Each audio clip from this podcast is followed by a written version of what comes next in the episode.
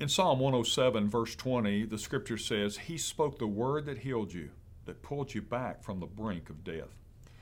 You know, each of us comes to the Lord damaged.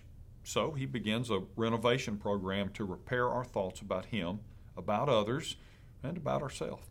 While you may look good on the outside, there's constant hammering and sawing going on inside as the Holy Spirit works to meet a deadline and make us an instrument for noble purposes, as Paul wrote in 2 Timothy 2. And one of the tools that God uses is the foolishness of preaching. You see, whatever you do, never lose your appetite for biblical preaching. The Bible says that faith comes by hearing, and hearing by the Word of God. It boggles the unregenerate mind to watch the preached Word transform the most dysfunctional people into productive members of society. And most of the time, God does all this while maintaining a veil of secrecy that protects our reputation and public perception. How gracious of Him.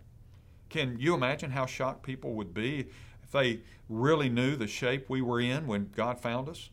You see, only His power could have forced open the snare that had trapped uh, and entrapped our minds, and, and then He could set us free to live again. David declared it this way He said, He, God, spoke the word that healed you, that pulled you back from the brink of death.